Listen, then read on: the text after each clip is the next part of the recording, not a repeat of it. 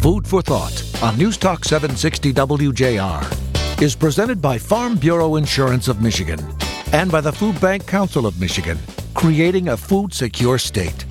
Here's your host, Dr. Phil Knight. Michigan has joined 38 other states in developing a self sufficiency standard. This comprehensive tool provides the best data and analysis for Michigan families and individuals to move toward economic security. Simply put, the standard calculates how much income a family must earn to meet basic needs. Of course, this amount varies based on family makeup and where they live. A single parent with two school age kids living in Kent County has a customized standard, while a two parent family with a one preschool child in Genesee County will have another. Basic needs are defined as you may think bare bones budgets with no extras.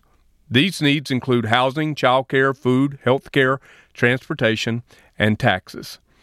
While the standard for Michigan defines the minimum income needed to realistically support a family, it is about much more than the ongoing debate over the minimum wage.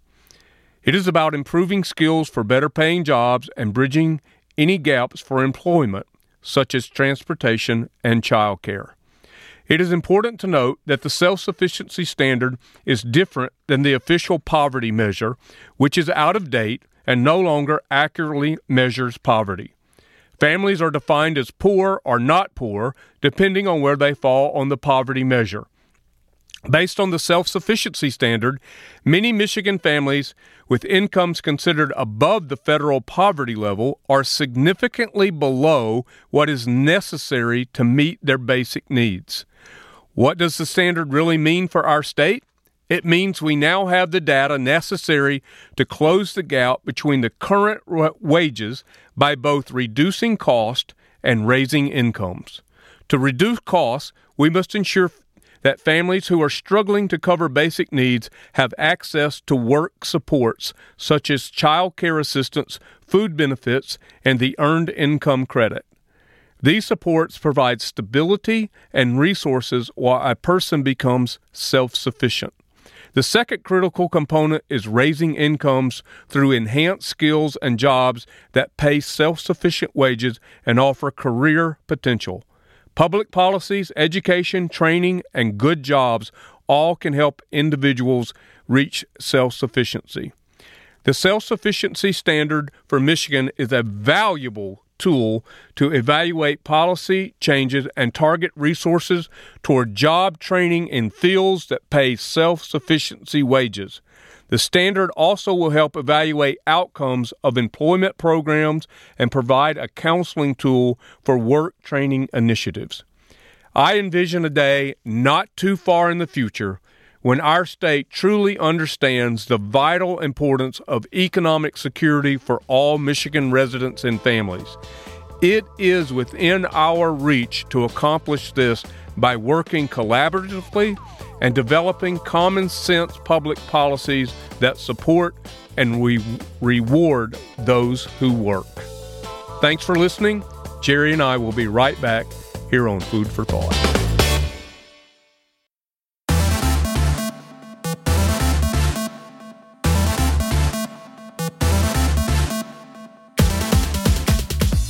Welcome back to Food for Thought, sponsored by Farm Bureau Insurance of Michigan and the Food Bank Council of Michigan. And I cannot wait until my co host and friend and partner in this mission of creating food security across Michigan now speaks and reacts to my monologue that you just heard. Gerry Brisson, Thanks for being my partner and my friend in this great endeavor, and I can't wait to hear your reaction. Yeah, so my first reaction is it was months ago when we first started talking about we're commissioning the self sufficiency standard study right? Mm-hmm. It was months ago. And we were excited about it then. And we had Dr. Helen Pearce uh, or Dr. Diana Pearce on the show talking about what she does and how she does it and what it shows out. I, I have the report in front of me, and I am just going to tease everyone listening right now to say, but I can't tell you what's in it yet. It's we have a, a launch. This study is so significant to our work and to the work of a lot of different people in Michigan that we want to release the information in a in an actual event where we're going to have people come and talk about it and see what it is and really understand um, very specifically and concretely how many different households there are, how who's in a household changes the story. If you're one adult or one adult plus one preschooler or one adult and one preschooler and one school age kid. 719 right? different family Yeah. types across our state. and how that affects a household budget and and if you're going to be serious about solving food security if you're going to be serious about it you can't really do that with a one size fits all solution. And we knew that. We've known that for a long time. We we've been doing hunger studies every couple of years in food banks across the country to understand who's coming to our pantry network what do they need and and you know from age you know young people old people. We've learned a lot from that like the fact that 47% of the people we serve are employed.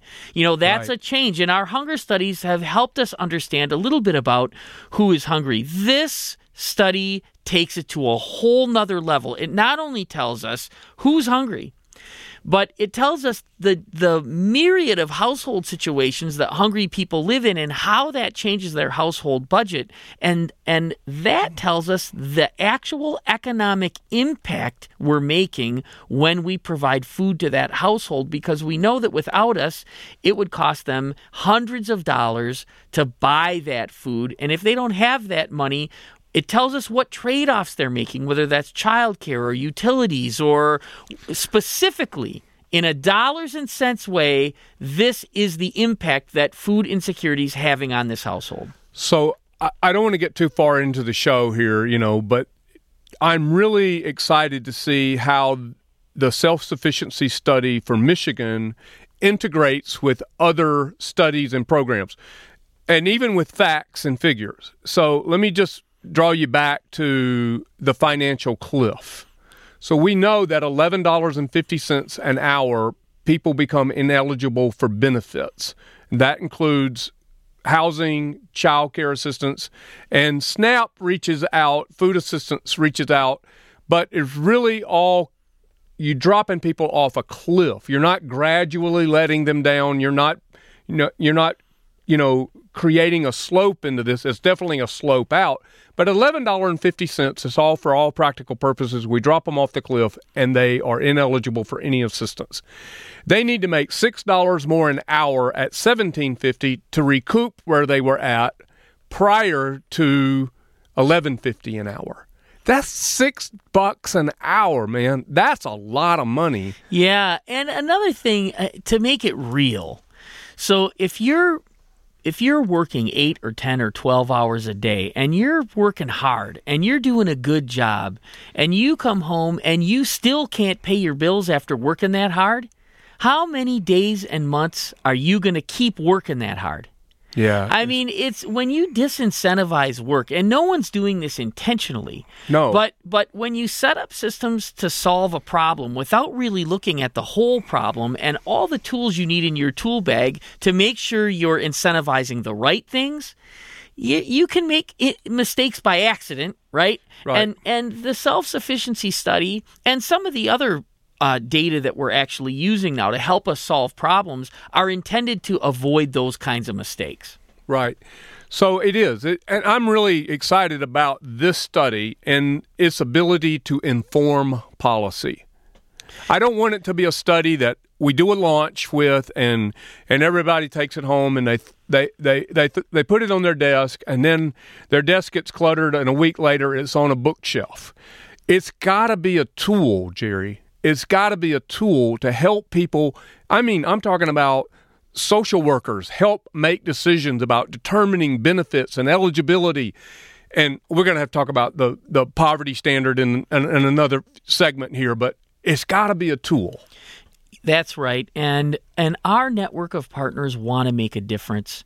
Our our network of donors want to make a difference. My team at Gleaners, every food bank in the state of Michigan wants to make a difference. And how do you know you're making a difference? Well, there's two fundamental ways. One way is you hear the stories that the people tell you from Right. their experience of being helped, and you know you've made a difference when you hear those stories. But the other way is to watch social conditions change.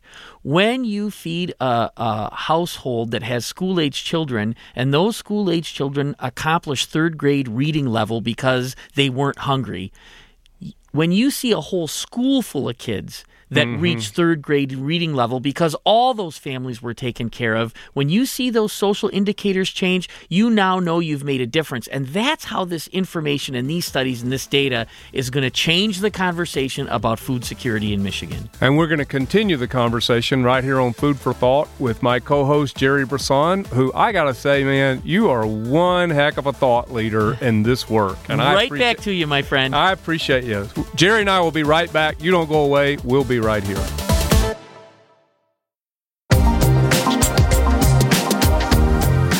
It's Food for Thought with Dr. Phil Knight on WJR. Get in touch with the Food Bank Council of Michigan.